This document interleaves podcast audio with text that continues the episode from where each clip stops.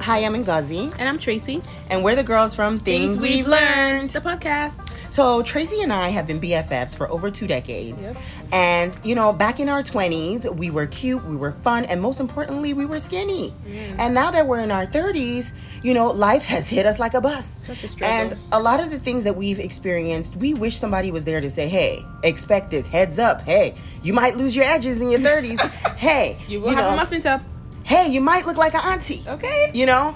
And nobody told us these things. So we started this podcast just to have candid conversations about life, share some of our experiences, things we wish we knew about, things we've learned, with the hopes that this helps somebody navigate through life a little bit easier. Absolutely. If you pick up a thing or two, that would be awesome. If not, at least laugh with us because we're mad. Stay tuned for the ride. It's gonna be amazing. We hope you like our content.